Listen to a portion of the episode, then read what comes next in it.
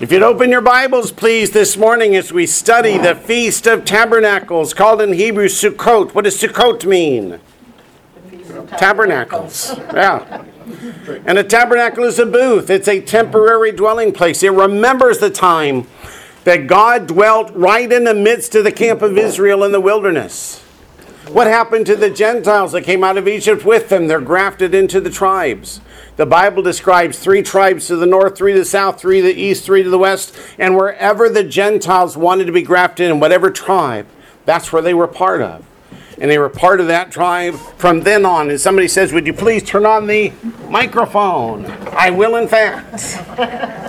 and let me turn the camera. Although I'm sure you'd rather see yourselves. But that's not important. Let's see, there's some comments from the Go to Me Land. Probably turn on a microphone and yeah. Yeah, okay. All righty.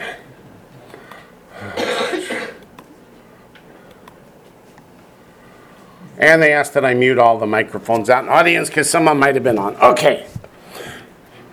I tell you we're in Psalms? I did not. Psalm chapter 40, verse 7. I always start at the festival days with Psalm 40, verse 7, because it's one of the most important verses in the Bible. The only other ones that are as important are the rest of them. Okay, Psalm 40, verse 7. Then I said, Behold, I come. Or in the King James, it says, Lo, I come. In the volume of the book, it is written of me. The volume of the book means the whole Megillah, from Genesis to Revelation is about the salvation of fallen mankind through the death, burial, and resurrection of our Messiah Yeshua. Everything in the Old Testament points to Messiah's death, burial, and resurrection for you and for me to die in our place that we might be saved. Everything in the New Testament is about salvation through faith. There is no other way. Today is the day of the Feast of Tabernacles or Sukkot. It's got many other names. So if you got a pencil and want to take notes, here's some of the other names. Other than the Feast of Tabernacles, is called the Feast of All Nations.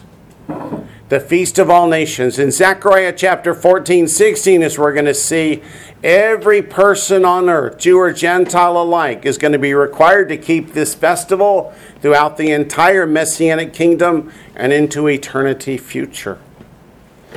It's also called the Feast of Ingathering, or in Hebrew, Chag Asif, because it's the time when all the gathering has been done.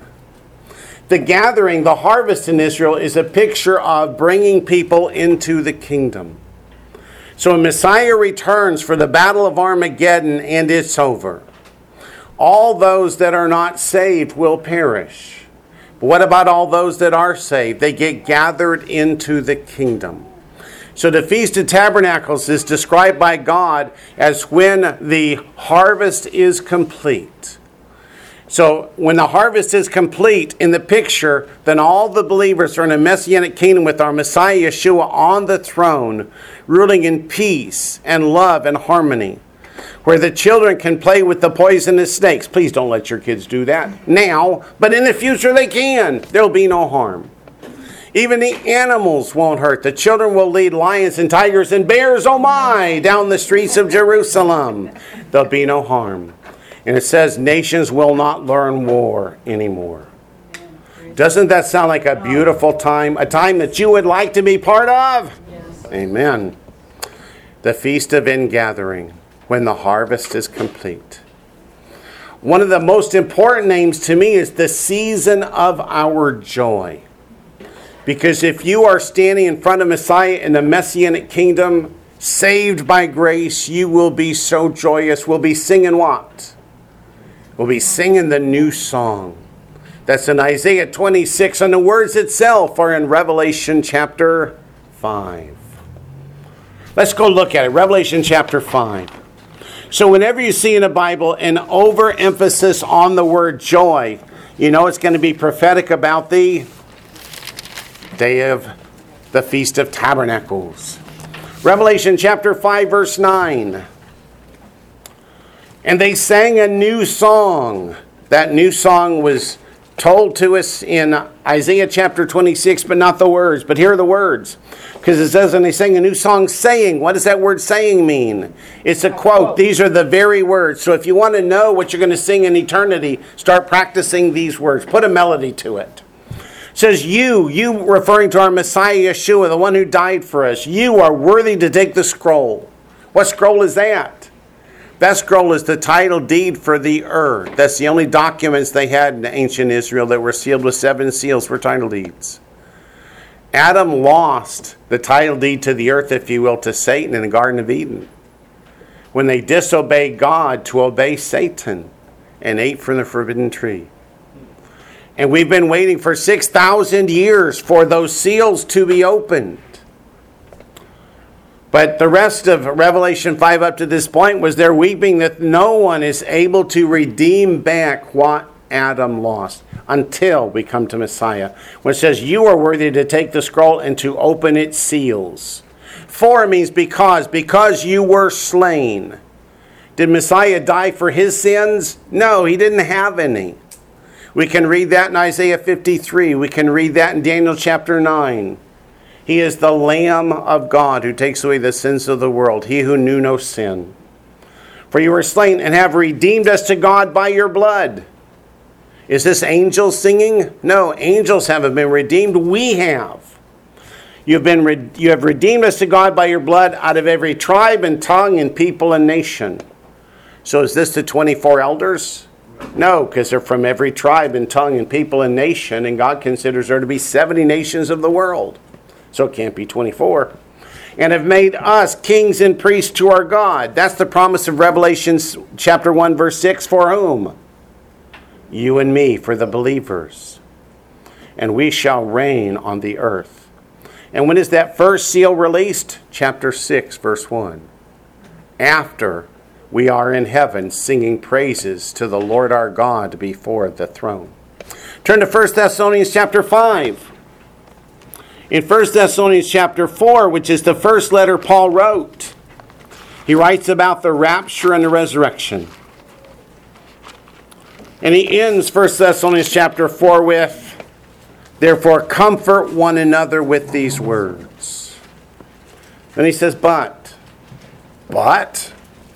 Yes. No, it's actually but. But concerning the times and the seasons, that refers to the appointed times of Leviticus 23. Passover when Messiah died, unleavened bread when he was buried, Feast of First Fruits when he arose, the Feast of Weeks when the Holy Spirit came in Acts chapter 2, and then in the fall, the Feast of Trumpets, the rapture resurrection, the Day of Atonement, Messiah returns for the Battle of Armageddon, and the Feast of Tabernacles. Hey, that's today. Concerning these times and seasons, brethren, you have no need that I should write to you. Why? Because they celebrate them year in and year out. In 1 Corinthians chapter 5, we hear the Apostle Paul telling, well, let's go look. Keep a finger here. 1 Corinthians 5, I like for you to put your eyes on it. So you know it's in your Bible too. That I didn't just write it in the margin of mine. In 1 Corinthians 12, 2, Paul says, You know that you were Gentiles. So he's writing to Gentiles who have been saved by faith and become believers. Verse 7, he says, Therefore purge out the old leaven that you may be a new lump. Well, some of us resemble that more than others. Since you truly are unleavened, leaven's a picture of sin. Having been saved, they've had their sins washed clean in the shed blood of Messiah. For indeed, Messiah, our Passover, the word Passover, Pesach, refers to the Lamb, was sacrificed for us. Therefore, what does therefore mean? Because he was the Lamb who was slain for us. Let us keep the feast. Which feast? Passover. Not with old leaven, nor with the leaven of malice and wickedness, but with the unleavened bread of sincerity and truth. Paul is teaching Gentile believers to keep the feasts and festivals because they teach us about Messiah's first coming and his second coming. So back to 1 Thessalonians 5, verse 1. If you understand the feasts and festivals, you will not be caught off guard by the coming of the Lord. Verses 2 and 3 reinforce that. For you yourselves know perfectly that the day of the Lord so comes as a thief in the night. Hey, nobody can know when it's coming. That's not what it says. Keep reading. Verse 2 said, For what? For you. Verse 3 says, For when they say, not you, but they, they who don't know the feasts and the festivals and how they prophesy the first and second coming. When they say peace and safety, then sudden destruction comes upon them as labor pains upon a pregnant woman, and they shall not escape. That peace and safety is tied to what? Daniel 9 27. The false Messiah is going to confirm a covenant with the many. And Israel is finally going to be able to say, We have peace with our Muslim neighbors. We can lay down our arms. Have you been watching the news this week? Saudi Arabia and Israel are about to confirm a peace treaty between themselves, normalizing relations. And they say then somewhere between five and seven other Arab nations will immediately also sign on. So Israel will finally have what they think of as peace and safety. And what happens when they lay down their arms? Do you remember the Yom Kippur War? Yep. Yeah. It's called the Psalm 83 War. So sudden destruction comes upon, does it say upon you? No, it says upon them. As labor pains upon a pregnant woman. Labor pains is used throughout the Old Testament into the New Testament to describe the tribulation period. Verse 4 says, But you, brethren, are not in darkness, so that this day should overtake you as a thief. If you understand the prophetic implications of Leviticus chapter 23, the seven feasts and festivals, you will not be caught off guard. Isn't that a beautiful promise? Yes. Then let's go back and look at Leviticus 23. What are these feasts and festivals that I'm talking about? Because our Bible may call them feasts, but that's not what God calls them. Huh. Leviticus 23. We always have to do the first few verses, verses 1 through 4, so that we understand. You'll understand why whenever I hear a theologian on TV say the Jewish feasts, my heart breaks a little. Verse 1 And the Lord, see how the word Lord is spelled? That's the tetragrammaton, the Yod He Vav He. That is the I will be whom I will be of Exodus chapter 3, verses 14 and 15. The Lord, that's also our Messiah Yeshua. In Revelations, it refers to in chapter 22, the Lord is the first and the last. And the words are in red. It's Messiah speaking. He's the first and the last. In Isaiah 41, we learn that those words are attributed to God. So the Lord spoke to Moses, saying, There's that word saying again, which means what? Quote. Quote. Speak to the children of Israel, not speak to Israel. Speak to the children of Israel. Who is gathered at Mount Sinai? Israel and the mixed multitude that have been grafted in. And say to them, the feast of the Lord. The word feast is wrong. The word feast in Hebrew is chag, C H A G. This word for feast is moedim. Moedim means appointed times or appointments. When you make an appointment with the doctor, what do you do? You go see the doctor at that time. These are not man's appointed times, these are the appointed times of the Lord. These are seven times that the Lord is going to intervene in the affairs of mankind, physically, bodily, through our Messiah Yeshua. The appointed times of the Lord, which you shall proclaim to be holy convocations. The word holy means set apart unto God. Convocations means in a gathering together to rehearse a future event. So, for 1500 years before the birth of Messiah, Israel celebrated these appointed times which teach the first coming of Messiah and the second coming of Messiah. And he adds, with these are my appointed times. They're not Jewish feasts, they're not Israeli feasts. They belong to the Lord, they're his appointments.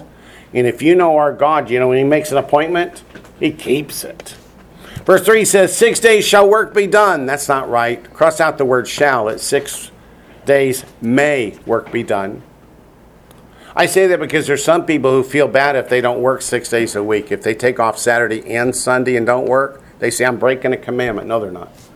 It's six days may work be done, but the seventh day, not a seventh day. In biblical Hebrew, those are two separate things. A seventh day, pick one. The seventh day, God picked it. Keep a finger here and turn back to Genesis chapter 2. He picked it in Genesis chapter 2 on the seventh day of creation. Genesis chapter 2, verse 1. Thus the heavens and the earth and all the host of them were finished. Creation is done. Creation was done in six days. How did God create the heavens and the earth? He spoke them into existence. Does God stutter? Then why did it take six days? He was setting up a pattern of 6,000 years and then the day of the Lord, the Messianic kingdom. But verse 2 says, And on the seventh day, God ended his work which he had done, and he rested. See that word rested? That Hebrew word is Shabbat. He Shabbated. This is where Shabbat begins, right here. God Shabbated on the seventh day. And throughout the scriptures, if you would bother to take a look in Hebrew, how many of you have done that? Most of you can't. Daniel has. He'll back me up. Whenever it says in English the Sabbath day, that's not what the Hebrew says. The Hebrew says the day of the Sabbath, meaning the day that God rested. On the seventh day, from all his work which he'd done, then God blessed the seventh day and sanctified it. What does sanctified mean? It means set it apart, made it holy, made it different from the other six days. Because in it he rested. That word is also Shabbat. He Shabbated. From all his work which God had created and made. Back to Leviticus chapter 23, verse 3. It is a Sabbath of solemn rest, a holy convocation. Every Shabbat, every seventh day of the week, every day we call Saturday, is a holy convocation, which means a set apart day to gather together to rehearse what? to rehearse the messianic kingdom, that thousand years that follows the 6,000 years from creation. Hmm. You shall do no work on it. It's the Sabbath of the Lord in all your dwellings. Then it says, These are the appointed times of the Lord.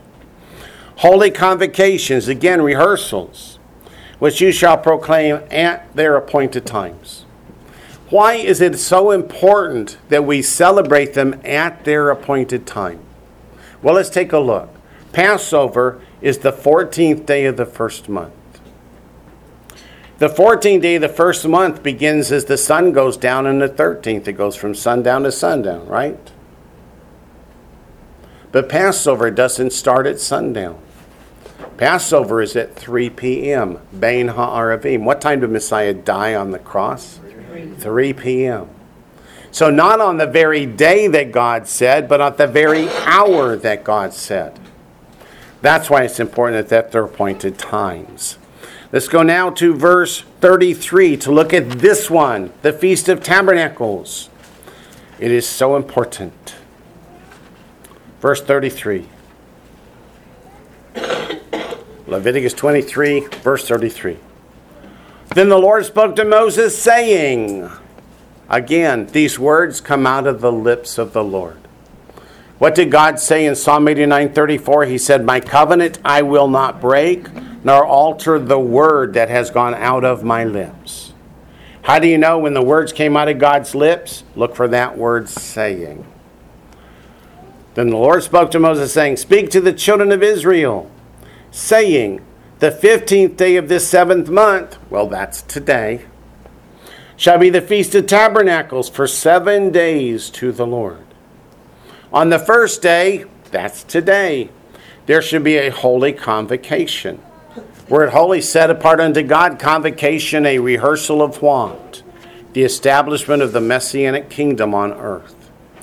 This is the day that in Ezekiel 43, Messiah goes through the eastern gate and sits on the mercy seat and says, This is the place of my throne and the place of the soles of my feet. We'll look at that in a while says, You shall do no customary work on it, which makes it a high Sabbath. Even if today was not Shabbat, it would be a Sabbath day.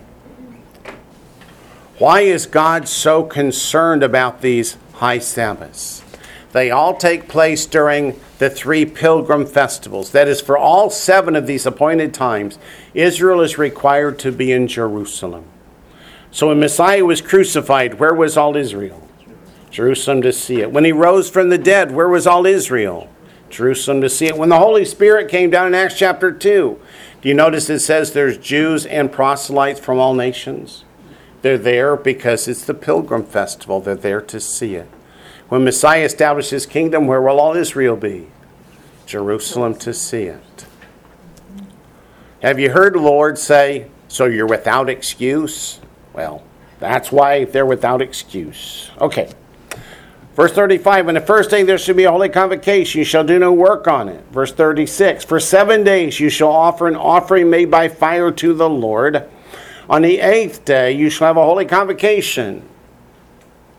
When I was younger, this used to make my head spin. It's a seven day holiday with an eighth day. Hmm, why would there be an eighth day? Well, we're going to have to talk about that today, aren't we? Question. Go ahead, ask your question. Uh, now, these offerings that are being made, are they being made by the individuals that come or just by the priests in the temple? By the priests in the temple for everybody. For everybody. And not just for the Jews, but Right. for all nations, we're going to find out. Mm-hmm. Okay, thank you. Yep, you shall have a holy convocation. So the eighth day rehearse is something very important. Hmm, you shall have an offering made by fire to the Lord. It's a sacred assembly. It's not a sacred assembly. Well, it is a sacred assembly, but that word sacred isn't sacred. It's an Atzeret. Shemini Atzeret is the term for the eighth day, and it means the concluding assembly. When that eighth day is finally fulfilled with Messiah sitting on the throne in the Messianic kingdom, all of the seven appointed times will have been fulfilled by the Lord. He will have kept every one exactly when God said, exactly how God said. Just like in Acts chapter 2, it says, when the day of Pentecost, which is the feast of Shavuot in Leviticus 23, has fully come. So Acts chapter 2 completes the first coming of the Lord. His death didn't complete the first coming. His resurrection didn't complete the first coming. The coming of the Holy Spirit to indwell the believers, that completed the first coming. When we come to the eighth day, Shemini Atzeret, of the Feast of Tabernacles, then all of the appointed times have been fulfilled. They'll still be kept, but they will be kept as a memorial. Yes, ma'am. Could you repeat that? I got Shemini. Shemini Atzeret. Shemini is S H E M I N I space. Atzeret is A T Z E R E T. Atzeret means concluding. So, concluding assembly. You're welcome. So, that eighth day of the seven day festival is also a high Sabbath. Because there's something very.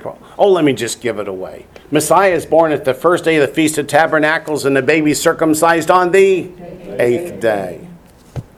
Hmm. Okay. Somebody out there saying, Are you going to teach us how we know Messiah was born at the Feast of Tabernacles? The answer is yes, if I don't talk too much. Says Wayne, will you explain again the details concerning grafted and believers being, quote, the children of Israel? Okay, I will do that. Let's turn back to Leviticus chapter 23, verse 2. Speak to the children of Israel. Who was at the base of Mount Sinai when Moses goes up to get the Ten Commandments? Everybody else. The physical descendants of Israel and the mixed multitude that have been grafted in. Was there a ham side to the camp and a lamb side? Answer is no. The commandment, statutes, and judgments that the Lord gave were for all people. How do we know that? How do we know it includes the Gentiles? Here, keep your finger in Leviticus 23 and go to Numbers chapter 15. And there's a half a dozen more places we could go to see it, but I want to see it in just two places one in the Old Testament, one in the New Testament. Numbers chapter 15.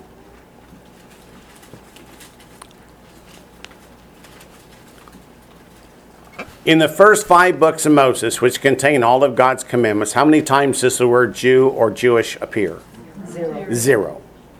Because he's speaking to everybody, all those who've come to him by faith. Are you at Numbers 15, starting in verse 15?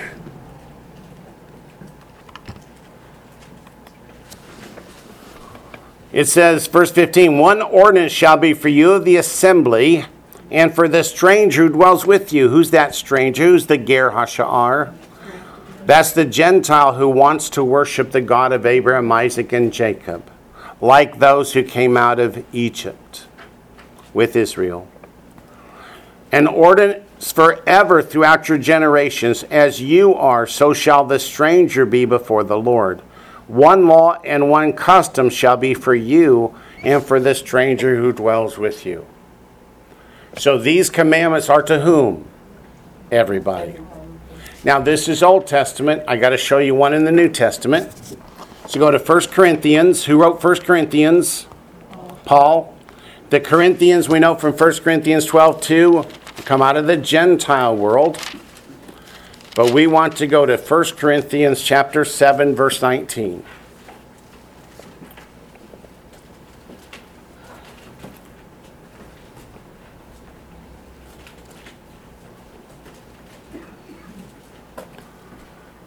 First Corinthians chapter 7 verse 19. Circumcision is nothing and uncircumcision is nothing but keeping the commandments of God is what matters. I mean, it doesn't matter if you are born a Jew or a Gentile. Some of you in here are born Jewish, some of you are born Gentile. I don't care, and neither does God. It's not how you were born, it's have you been saved by faith. If you've been saved by faith, the Lord says, if you love me, comma, keep my commandments. So Paul says it's not whether you're born circumcised or uncircumcised, but keeping the commandments of God is what matters. Okay, back to Leviticus 23, because there's more to her question, and the answers in the scripture we're about to read. Yes, Rachel says it's Exodus chapter 12, verse 38 that says a great mixed multitude came out from Israel.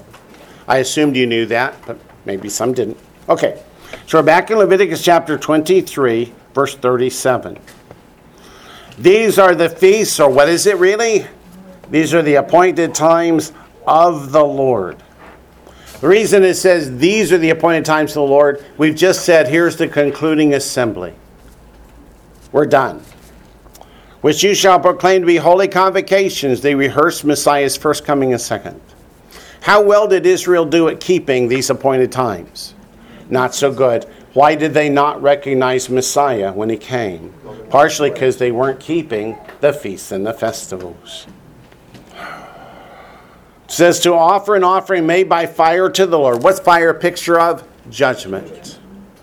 The offering is a picture of Messiah dying in place of us to take that judgment upon himself. The animal can't take away sin because it's just a teaching about Messiah. Only Messiah's blood can take away sin, but they were a picture of his death that was to come. A burnt offering and a grain offering, a sacrifice and drink offerings, everything on its day. That's especially important at the Feast of Tabernacles. The sacrifices on the Feast of Tabernacles are so very important to understand. Verse 38 says, Besides the Sabbaths of the Lord, meaning besides the weekly Sabbaths, they're the high Sabbaths besides your gift, besides all your vows, besides all your freewill offerings which you give to the Lord. Also on the 15th day of the seventh month, again, that's today, when you have gathered. That's why one of the names is the Feast of Ingathering. The ingathering's over. And it pictures the bringing of the believers into the kingdom is now complete. Messiah returns to put his feet on the Mount of Olives on Yom Kippur, the Day of Atonement. We have the Battle of Armageddon and the division of the sheep from the goats. And then on the 15th, which is five days after Yom Kippur, that's when he sets his feet on the throne and says, This is the place of my feet, and this is the place of my throne, and gathers in all the believing Jews from around the world back into the land of Israel, as well as all the Gentiles who want to come says, When you have gathered in the fruit of the land, you shall keep the feast of the Lord for seven days. On the first day there should be a Sabbath rest, and on the eighth day a Sabbath rest. Didn't he already tell us this? Yeah, he's telling us again. Why? Does he think we're forgetful? No, it's. Yeah, it's important. Verse 40 And you shall take for yourselves on the first day the fruit of beautiful trees, branches of palm trees, the boughs of leafy trees, the willows of the brook. It's called the, the species, the four species. You shall rejoice before the Lord your God for seven days. See that emphasis on rejoicing? That's why another name is called the season of our joy. And let me tell you what, when the Lord returns and establishes the kingdom, if you're part of it, you are going to rejoice. Verse 42 You shall dwell in booths for seven days. But then it tells us who? All who are native Israelites shall dwell in booths. So those native Israelites, the ones that are born in the land, are commanded by God to dwell in booths. If you're born in America, you don't have to, but you can. You can. I never look at God's commandments as I have to. I look at them as I get to. It's a joy. But the answer to her second part of the question, do I have to build a booth in Texas? The answer is no, you don't have to, but you can. Verse 43 Why must the native Israelites dwell in booths? That your generations may know that I made the children of Israel dwell in booths when I brought them out of the land of Egypt. I am the Lord your God. And when he made his, Israel dwell in booths, which are temporary dwellings, sometimes we call them tents, sometimes sukkahs. God forbid in the New Testament, the English tends to call them barns, not barns. But where was God dwelling? In a tent, in a tabernacle in the midst of them. When they dwelled in tents, he dwelled in tents, right in their midst, right there among them. Verse 44 says So Moses declared to the children of Israel the feasts of the Lord. Now, again, I left out a part of how do we know that the Gentiles are included in the children of Israel? Go to the book of Ephesians, chapter 2. Wayne, Yes, ma'am. before we get away from what we just did, Before we get away from what we just did, well, verse forty says, or you said four species of trees, and I just wondered what they were, because I only found two, and yeah, don't worry about it. I'm curious, do you know what they are? I'm, I'm just curious. One's a palm, one's a willow. Yeah, Uh, uh, Myrtle, Myrtle's the third one, and then there's an etrog, which is a citrus type fruit. That's the four species. Okay. Okay. thank you. Yep. I should know better than to say things, right? Okay. Ephesians chapter 2. Ephesians chapter 2. Let's look at the New Testament. Verse 12. We'll start there. Do the short version. At that time, you were without Messiah. At what time were you without Messiah? Before you got saved. At that time, you were aliens from the commonwealth of Israel. Alien meaning you were not part of, you were separate and distinct from. And you were strangers from the covenants of promise. You were not part of the old covenant, you were not part of the new covenant. And you had no hope, you were without God in the world. But now in Messiah Yeshua, what does that mean in Messiah Yeshua? It means once you're saved by faith, cleansed by the blood of Messiah, you who once were far off have been brought near by the blood of Messiah, for he himself is our peace. Not only is he peace with us and God, but it's peace between Jew and Gentile. Once we get saved, you've got to put the prejudices aside. Doesn't matter if you were born a Jew or a Gentile, neither has favored status in God's sight. Who has favored status? Those are saved by faith, whatever your origin.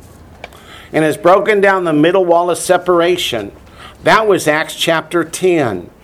In Acts chapter 10, God did not tell Peter to go eat pigs.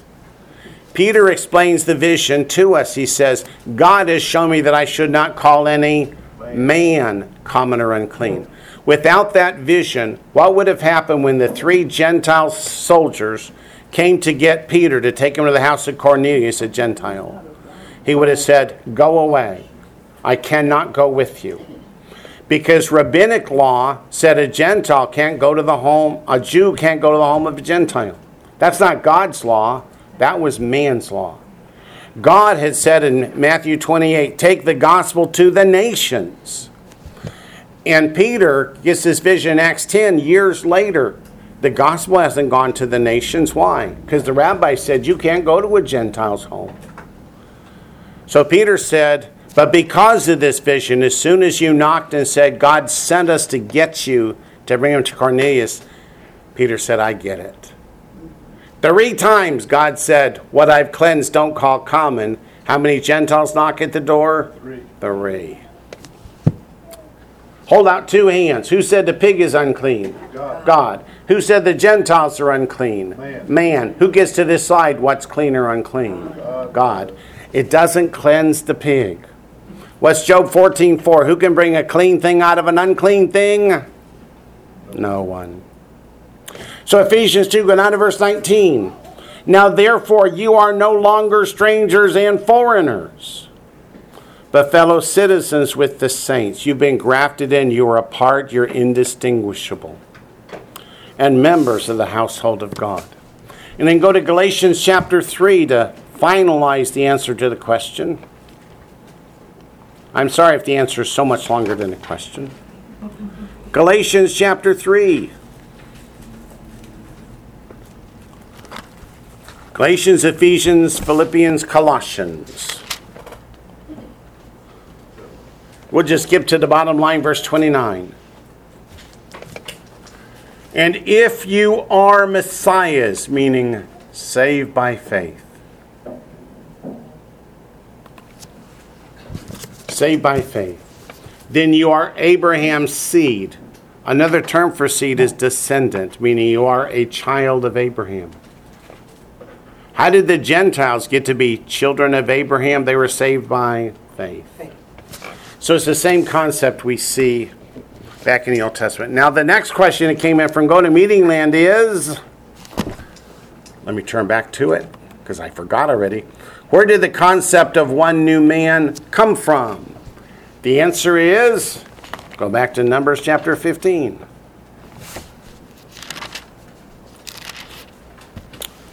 The assembly at the foot of Mount Sinai con- contained both physical descendants of Israel and Gentile nations that were grafted in.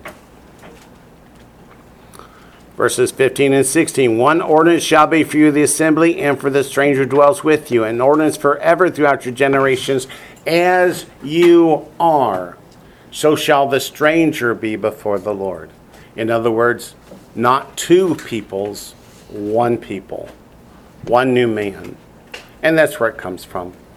Is this the only time in the Old Testament that Gentiles get grafted in and become part of Israel? Now, turn to the book of Esther.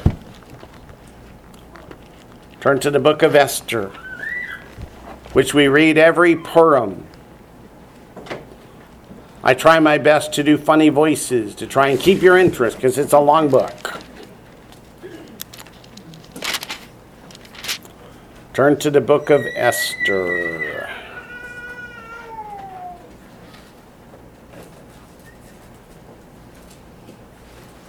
Chapter 9.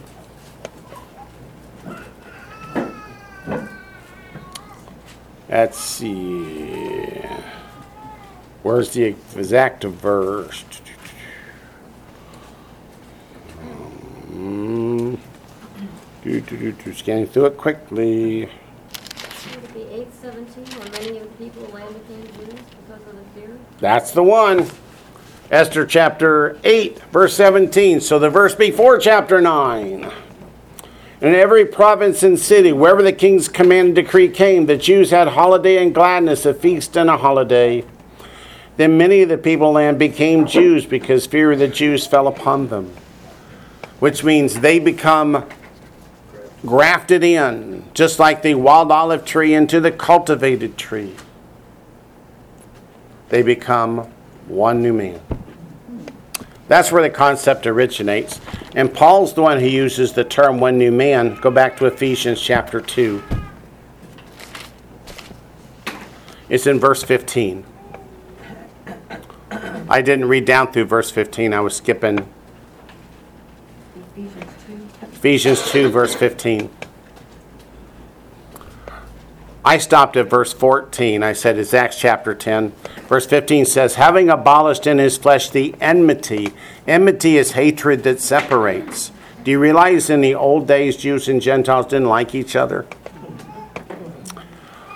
Having abolished in his flesh the enmity, as believers, we can no longer hate each other. Messiah said, Watch, you know by their love one for another. Says the eh, that is the law of commandments contained in ordinances. That word ordinances is dogma. Dogma never refers to God's commandments. It refers to man-made rules and regulations. It's talking about the rules of the rabbis that said a Jew can't go to the home of a Gentile. It says so as to create in himself one new man from the two, thus making peace. So Paul's the one who uses that phrase, one new man. Okay, let's go on to Deuteronomy. Brother Wayne, Yes, ma'am. I wanted to ask, uh, in Leviticus twenty-three forty, I know that it talked about the booths later on, but should we, are we required to, or can we waive the, the, uh, four species of plants? You may do it. You're not required to, but you may. Thank you. It, in Deuteronomy, where did I tell you to go? Chapter 16. Verses 13 through 17. I want you to see the emphasis in here that this feast, this holy day, is for everyone. Deuteronomy 16, verses 13 to 17. You shall observe the Feast of Tabernacles seven days when you have gathered, past tense, the ingathering's over, from your threshing floor and from your winepress. And you shall rejoice, again, the emphasis on the season of our joy, in your feast. And then it tells us who. You and your son and your daughter, your male servant and your female servant, and the Levite, the stranger, that's the Gentile who's come to worship the God of Abraham, Isaac, and Jacob, and the fatherless and the widow who are within your gates. Seven days you shall keep a sacred feast to the Lord your God in the place which the Lord chooses, because the Lord your God will bless you in all your produce and in all the work of your hands, so that you surely rejoice. And look at verse 16. Three times a year, all your males shall appear before the Lord your God in the place which he chooses. That is, three times a year, all the Jewish people have to go up to Jerusalem. At the Feast of Unleavened Bread, that includes Passover, unleavened bread, and first fruits, Messiah's death, burial, and resurrection. At the Feast of Weeks, that's what the church calls today Pentecost. It's where the Holy Spirit came in Acts chapter 2 and at the Feast of Tabernacles. So, in God's view, the Feast of Tabernacle includes the Feast of Trumpets, the Day of Atonement, and Tabernacles. In God's eyes, it's all one. And they shall not appear before the Lord empty handed, which meant when they came up to celebrate, they had to bring food to share with the poor, the widows, and the orphans, so that everyone can celebrate even those that are most poor. It says, Every man shall give as he is able, according to the blessing of the Lord your God, which he's given you. So if God has given you amazing crops, bring more. If you didn't have so much this year, bring less. But what you bring, you say, This is how the Lord blessed me. And he blessed me so that I can bless you. Does that make you think of the book of Ruth? It should. Why did Boaz allow Ruth not just to gather from the gleanings, but actually to follow behind the men and pick up sheaves? Because she was blessing Naomi. It's a picture of Messiah giving salvation to the Gentiles so they could share it with the Jewish people. It's, it's not only a story that happened, it really happened, but it's a big, beautiful picture once you come to understand the symbolism.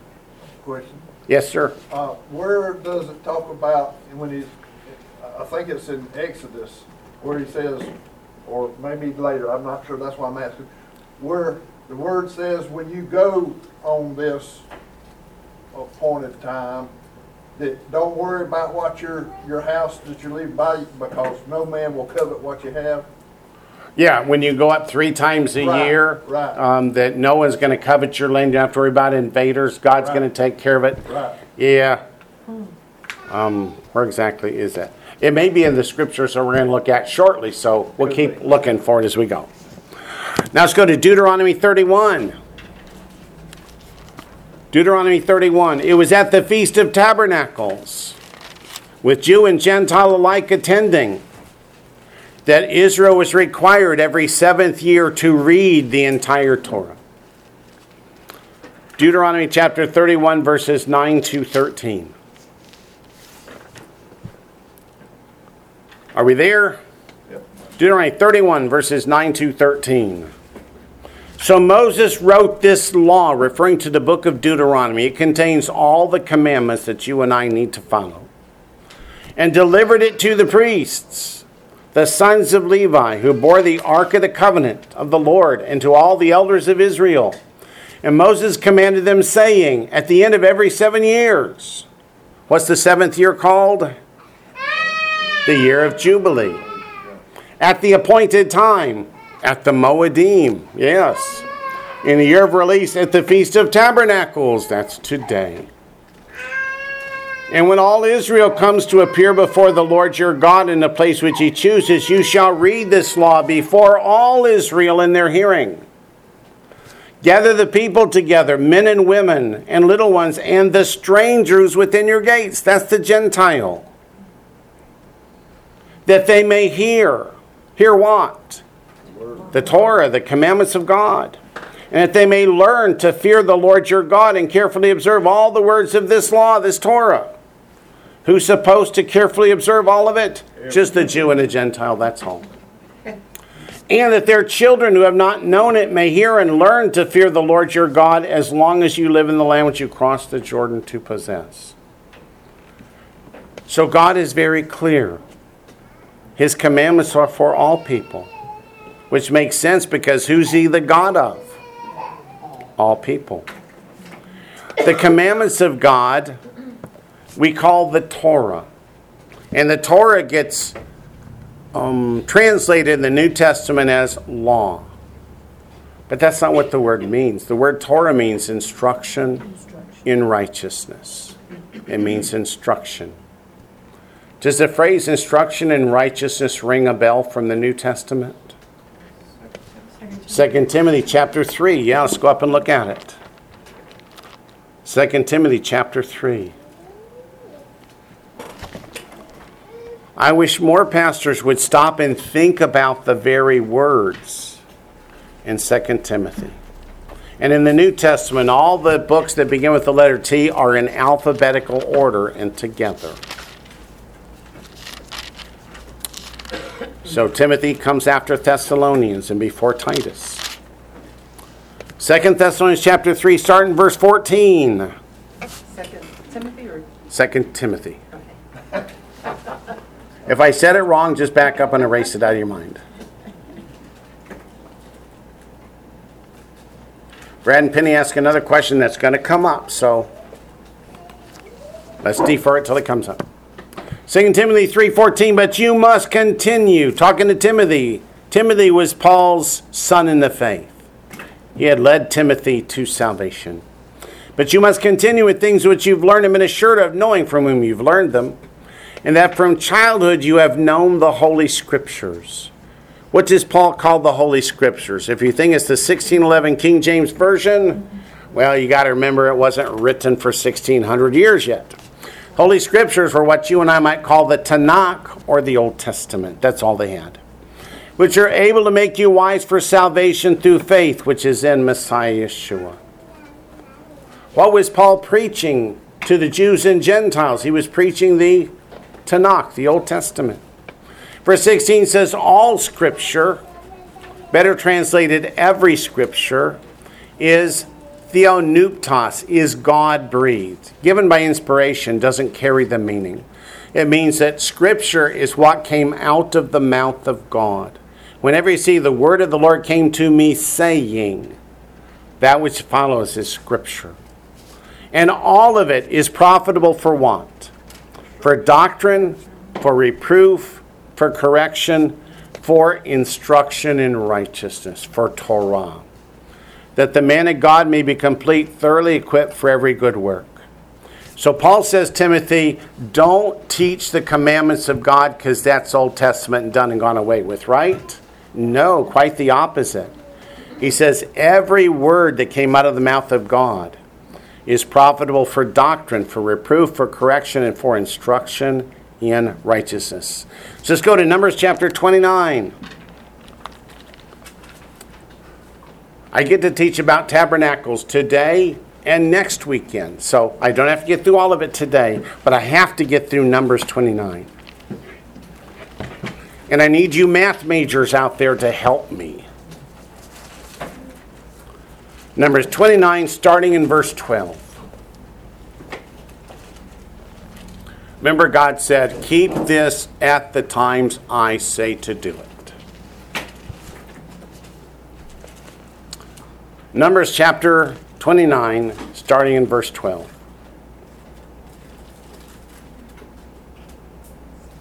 Are we there? Oops, let me say another ch- chat out there. Um,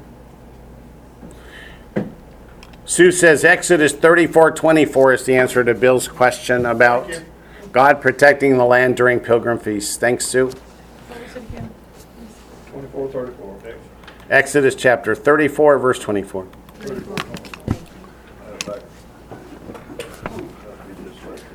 Okay, keep a finger in numbers and go to Exodus so we can put our eyes on it. Yep. We'll start in verse 23.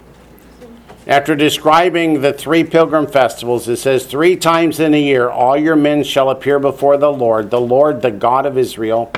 For I will cast out the nations before you and enlarge your borders, neither will any man covet your land.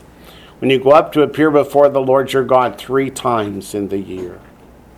If Israel had kept the three pilgrim festivals, they would never have gone into captivity. Not into the Assyrian, not to the Babylonian, not to the Roman diaspora. Nor would they be cast out again in the book of Revelation during the tribulation period. So back to Numbers 29. You kept a finger there, I hope, at least your neighbors. Verse 12 says, On the 15th day of the seventh month, that's today, that's the start of the Feast of Tabernacles, you shall have a holy convocation. That's what we're doing. You shall do no customary work. You shall keep a feast to the Lord seven days. You shall present a burnt offering, an offering made by fire as a sweet aroma to the Lord. 13 young bulls. Write down 13. How many young bulls? 13. Two rams and 14 lambs in their first year. Don't worry about the lambs and the rams. Just count the bulls. And then in verse 17, on the second day, that would be tomorrow, present 12 young bulls. Somebody had 13 and 12. 25. To go down to verse 20. On the third day, present 11 bulls. What's 25 plus 11? 36. Go down to verse 23. On the fourth day, present 10 bulls. What's 36 plus 10? 46. You didn't know there'd be a quiz today, did you? Verse 26, it says, On the fifth day, present nine bulls. Uh oh, what's 46 and 9? That's tougher. 55, you got it. Verse 29, on the sixth day, present eight bulls. What's 55 plus 8? 63. Verse 32, on the seventh day, that's Hoshana Rabbah, the great salvation, present seven bulls. So what's 63 plus 7? 70 bulls. How many nations are there in the world according to God? There are 70 nations. So Israel is sacrificing the bulls not just for themselves, but for every nation of the world. Even though the nations were not informed enough to do it for themselves, Israel must do a sacrifice for each and every one of the Gentile nations as well as for themselves. Another reason why this holy day is called the Feast of All Nations, or the Feast of the Nations, is called both. Historical, what was this festival about? It's about God dwelling amongst Israel. How do you say God dwelling amongst us? Emmanuel. Emmanuel. Let's start with Exodus chapter 40. Exodus chapter 40, in the wilderness.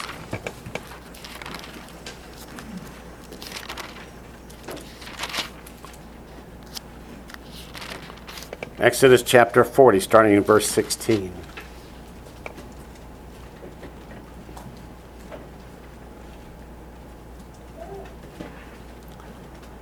So Moses did according to all that the Lord had commanded him, so he did, meaning every implement for the tabernacle was made just as God commanded. If you remember, God told Moses, What they're making on earth is a copy of the things in heaven. That's why he specifies this dimension, this piece of furniture, this place. Verse 17 It came to pass in the first month of the second year, in the first day of the month, that the tabernacle was raised up, meaning erected, put together. So Moses raised up the tabernacle, fastened its sockets, set up its boards, put in its bars, raised up its pillars. And he spread out the tent over the tabernacle and put the covering of the tent on top of it, as the Lord had commanded Moses. He took the testimony, that's the ark, and its tablets, and put it into the ark. The testimony or the Ten Commandments on the tablets, put them in the ark. Inserted the poles through the rings of the ark and put the mercy seat on top of the ark. He brought the ark into the tabernacle, that's into the Holy of Holies and then what separates the Holy of Holies from the holy place is a veil. He hung up the veil of the covering and partitioned off the ark of the testimony as the Lord had commanded Moses. The ark of the testimony is called here because what is in the ark is God's commandments that they heard with their own ears that they told Moses, Don't let the Lord speak to us anymore, lest we die, but let him speak to you the rest, and you tell us, and we'll know it came from God because we heard these with our own ears. Oh, we got to talk about that. Ah, I hate this. The, the children of Israel are there at the foot of Mount Sinai, right? Yep. The mountain's on fire. The mountain is quaking. In fact, the Hebrew literally says they're standing under the mountain as if God lifted it off and they're standing under. They hear the voice of God from heaven and they are terrified. How many of you think they didn't believe there was a God in heaven?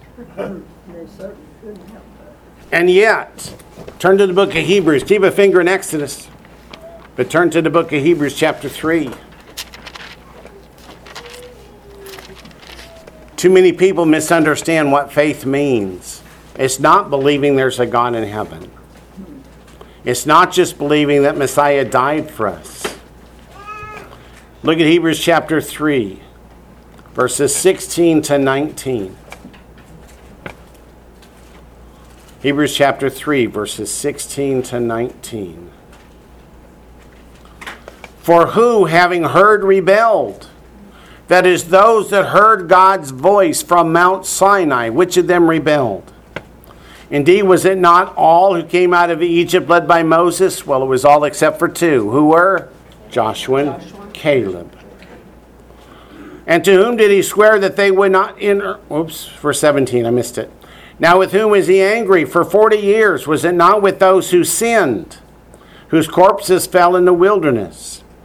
To whom did he swear that they would not enter his rest, but to those who did not obey? What does it mean to sin? It means to fail to obey. Verse 19 So we see that they could not enter in because of unbelief. They lacked faith. Knowing that there's a God in heaven, he just spoke to me and I'm terrified, is not the definition of faith. It's do you believe that God means what he says? God means what he says. They heard him say, Thou shalt not, and they did it anyway. God says that's not faith. Go back to Genesis chapter 15, keeping a finger in Exodus, by the way. I know, I know. My teenage son, when we were down at Dothan teaching at First Baptist Church down there, spoke up during the teaching and said, Dad, I've only got 10 fingers and you've used them all. all the innocence of children. Genesis chapter 15, verse 6. This is quoted throughout the New Testament, is it not? Paul refers to this verse all over the place. And he, that's Avram or Abraham before God changed his name, believed in the Lord, and he accounted to him for righteousness. That word believed is the root of the word for faith. The word believed is ha'amin, H E apostrophe E M I N. Ha'amin. Genesis 15, verse 6. You got Exodus somewhere? I probably said Exodus somewhere today. Genesis 15, verse 6. And he, Avram, Abraham, believed in the Lord, and he accounted him for righteousness. The word again is Ha'amin, H E apostrophe E M I N. It's where we get the word Amen. The word Amen means so be it. As you said, Lord, may it be. So God said to Avram that this man who is your servant will not be your heir. But your heir is going to come through your own body, and your descendants are going to like the stars in heaven. And Abraham believed it. God said it. Abraham said, That settles it. The word emunah, which is faith, comes from the same verb. Do you believe God will do what God said he would do? Okay, back to Exodus. That's where I said Exodus. I said, be sure and keep a finger there. Exodus, we're in chapter 40. But that's the only finger you need right now is that one in Exodus chapter 40.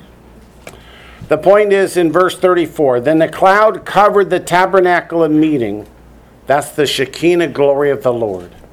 And the glory of the Lord filled the tabernacle. And Moses was not able to enter the tabernacle of meeting. Tabernacle of meeting, do you know what that really is in Hebrew? It's Ohel Moed, the tent of the appointed times. The tent of the appointed times, Ohel Moed, as in Moedim. Because the cloud rested above it, and the glory of the Lord filled the tabernacle. Whenever the cloud was taken up from the tabernacle, the children of Israel go onward in all their journeys. But if the cloud was not taken up, then they did not journey till the day that it was taken up. So the tabernacle led them through the wilderness.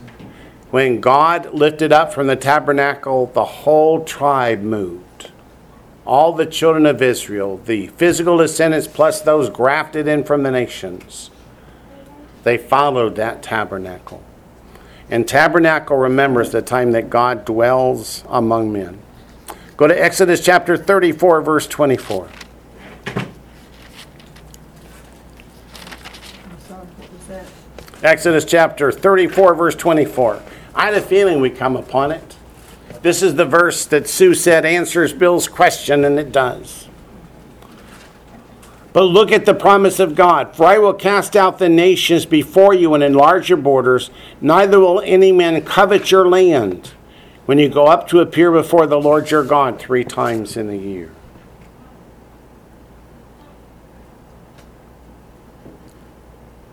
What a promise. What does going up to the temple three times in the year or the tabernacle to keep these feasts and festivals, what does that mean the people are doing? They are believing God, they're acting in faith. And when they're acting in faith, God says, hey, I'll take care of your land, no problem. Go to Second Chronicles chapter 5.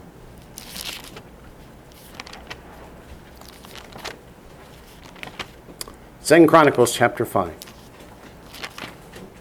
Are the commandments of God burdensome? 1 John 5, verses 2 and 3 says no. It says, What is the love of God? That we keep his commandments, and his commandments are not burdensome. 2 Chronicles chapter 5, verse 3.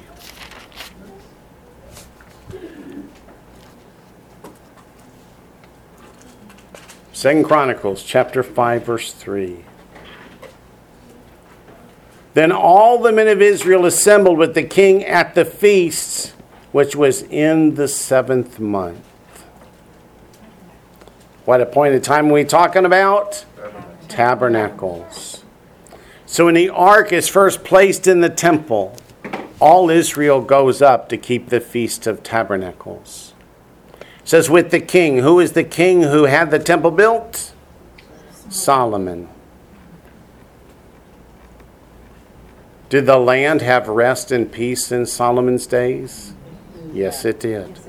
Yes, it did. God said he would protect the land if they would do it. When they did it, he protected the land. What happened when he stopped doing it?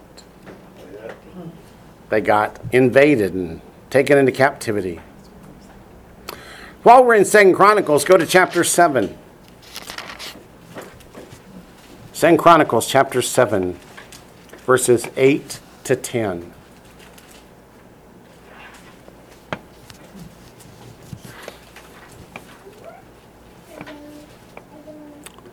At that time, Solomon kept the feast seven days. Which feast, I wonder? Tabernacles. And all Israel with him, a very great assembly from the entrance of Hamath to the brook of Egypt. Meaning from the north to the south, they all went up to Jerusalem to keep the feast. And on the eighth day, that's Shemini Atzeret, which is next Saturday they held a sacred assembly, that is an Atzeret, a concluding assembly. For they observed the dedication of the altar seven days and the feast seven days. On the 23rd day of the month, the seventh month, so tabernacles just ended, he sent the people away to their tents, joyful and glad of heart. See the emphasis on the joy. For the good that the Lord had done for David, for Solomon, for his people Israel. And then in chapter 8, verses 12 and 13.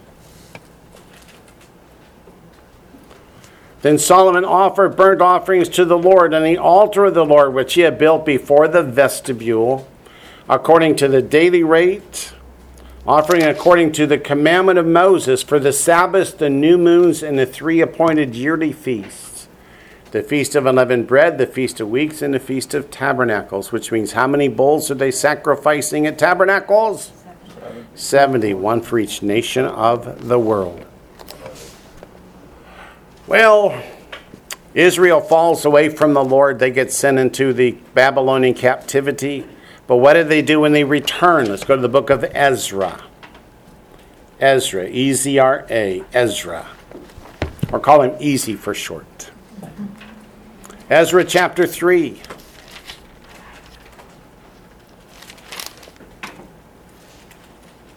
Starting in verse 1. Ezra chapter 3, beginning in verse 1.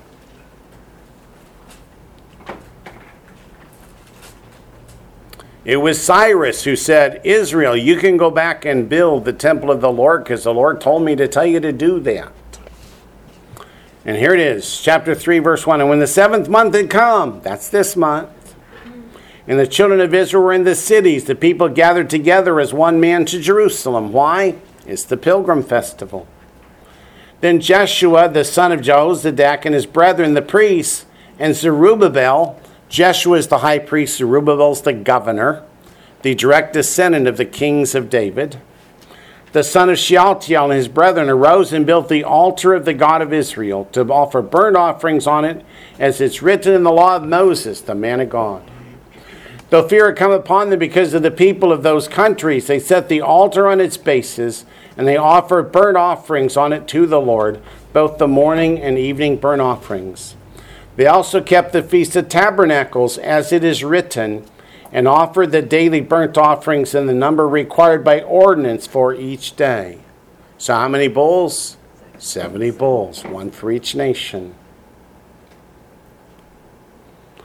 Says afterwards they offered the regular burnt offering and those for new moons for all the appointed feasts of the Lord that were consecrated and those of everyone who willingly offered a freewill offering to the Lord. From the first day of the seventh month they began to offer burnt offerings to the Lord although the foundation of the temple of the Lord had not been laid.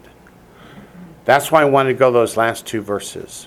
Once the altar is set up the temple is according to God in operation the temple buildings are more decoration.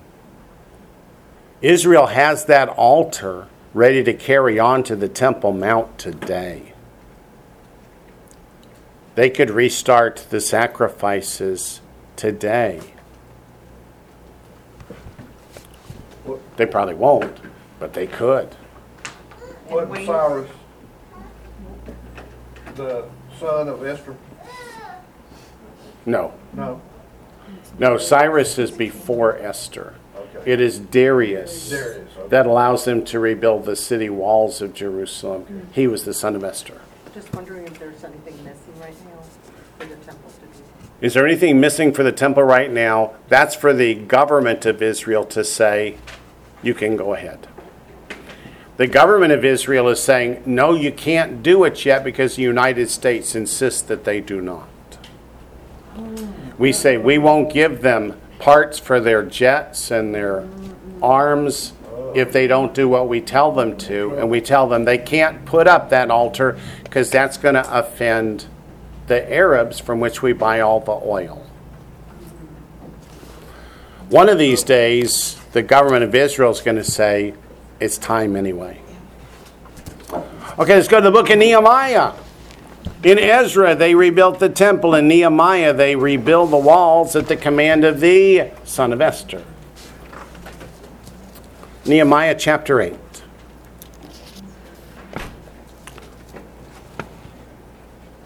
Nehemiah chapter 8.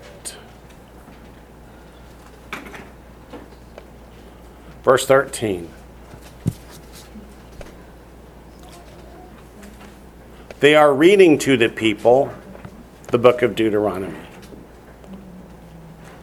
And in Nehemiah 8, verse 13, oops, I got a question out there. Let me see what it is.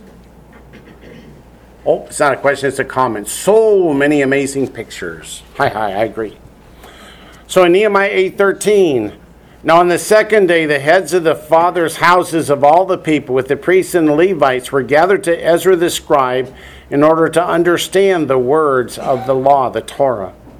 And they found written in the law, the Torah, which the Lord had commanded by Moses. Who had commanded the Torah? The Lord.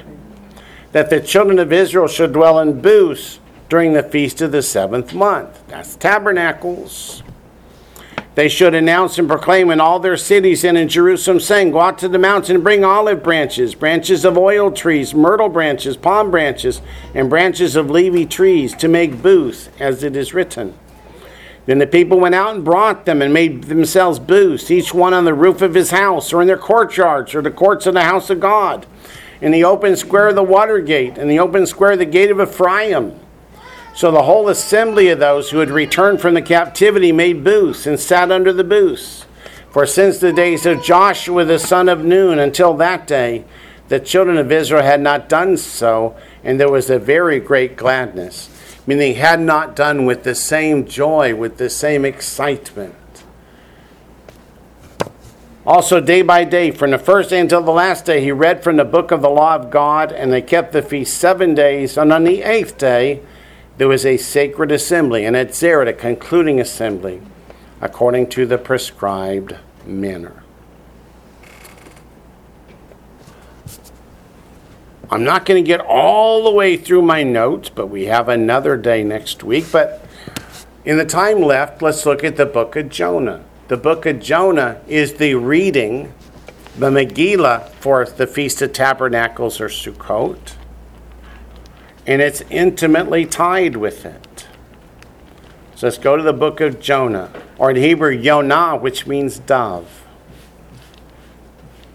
Oddly enough, dove in Hebrew means bear, but Yonah means dove. Okay.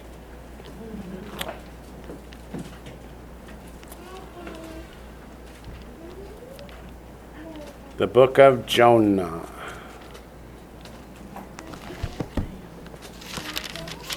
right after Obadiah, if that helps.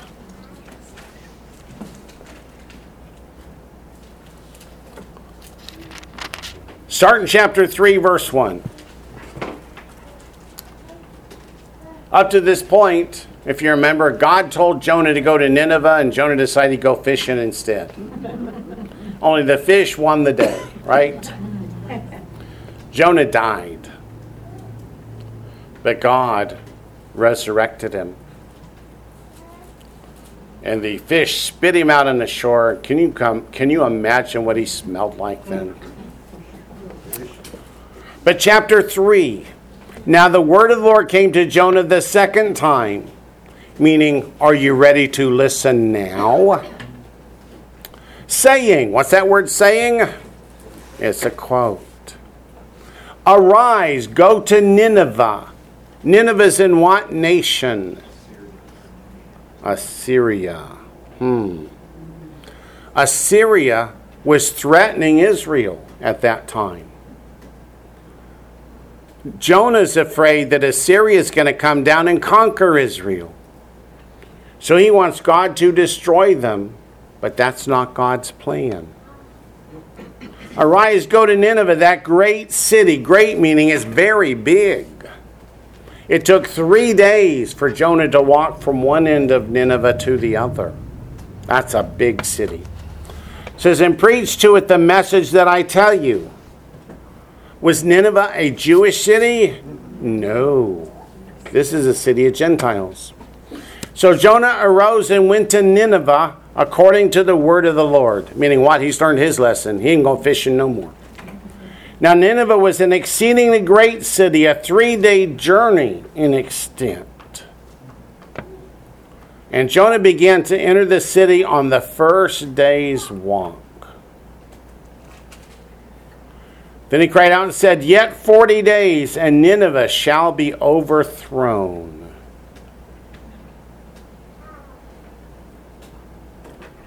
So the people of Nineveh believed God, proclaimed a fast. What's it mean to proclaim a fast? It's Yom Kippur. What comes at the end of the 40 days of Teshuvah? Yom Kippur, the Day of Atonement and it means they are repenting, they're pouring their hearts out before God.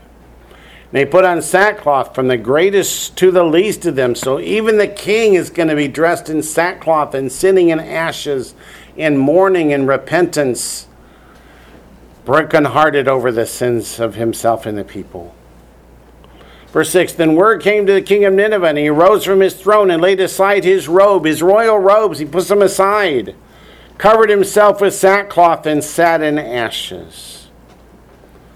A symbol of true repentance. And he caused it to be proclaimed and published throughout Nineveh by the decree of the king and his nobles, saying, Let neither man nor beast, herd nor flock taste anything. Do not let them eat or drink water. And that's the rule on Yom Kippur, the Day of Atonement. No food, no water meaning they now want to be obedient to the word of the Lord. But let man and beast be covered with sackcloth and cry mightily to God.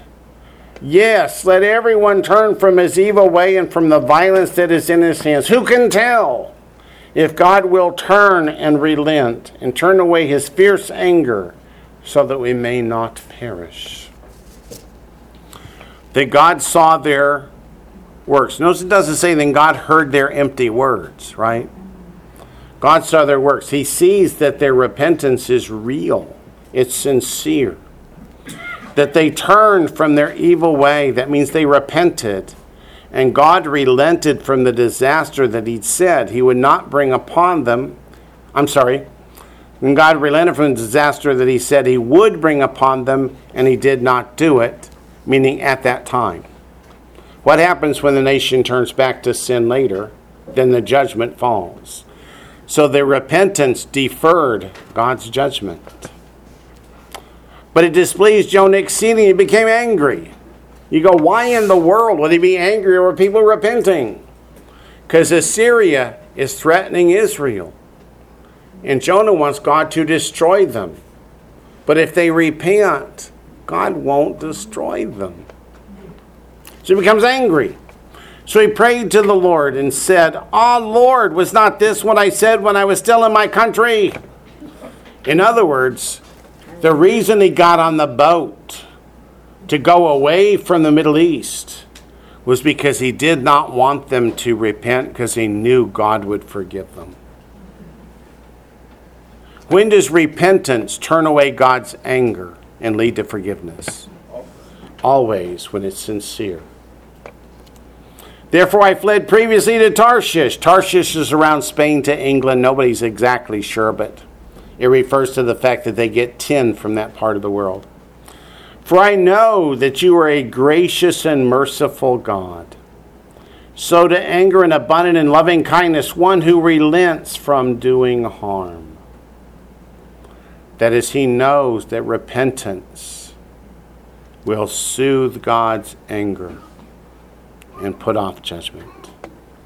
Therefore, now, O Lord, please take my life from me. Yeah, he's a little dramatic. For it's better for me to die than to live. Then the Lord said, Is it right for you to be angry? What a simple, soul searching question. Is it right for you to be angry like this? That I forgive sin? How many of you get angry when God forgives sins? No, quite the opposite, right? But Jonah's mad because he wants Nineveh destroyed.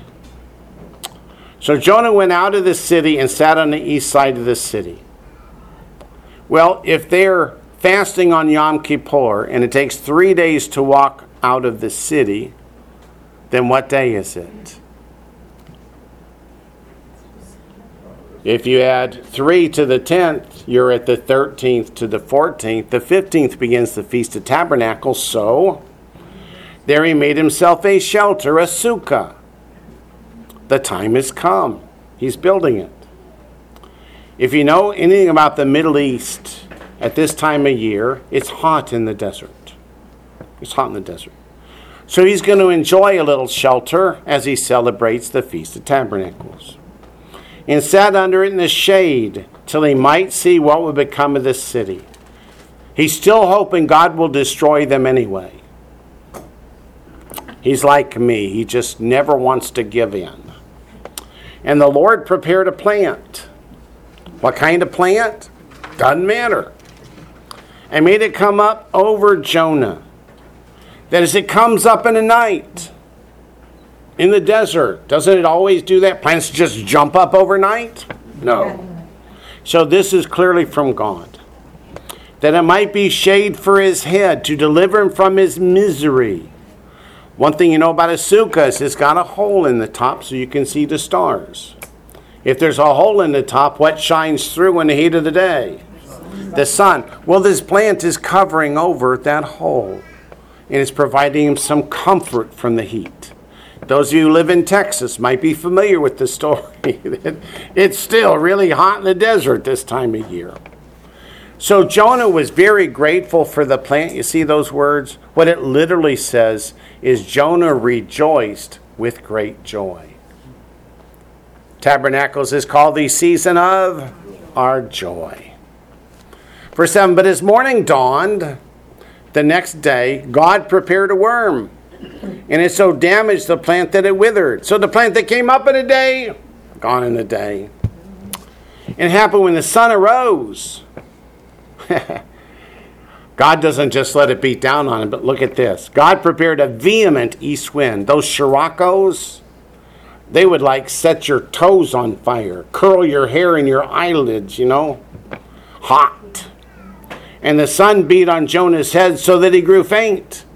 Then he wished death for himself and said, It's better for me to die than to live. Then God said to Jonah, Is it right for you to be angry about the plant? He said, It is right for me to be angry even to death.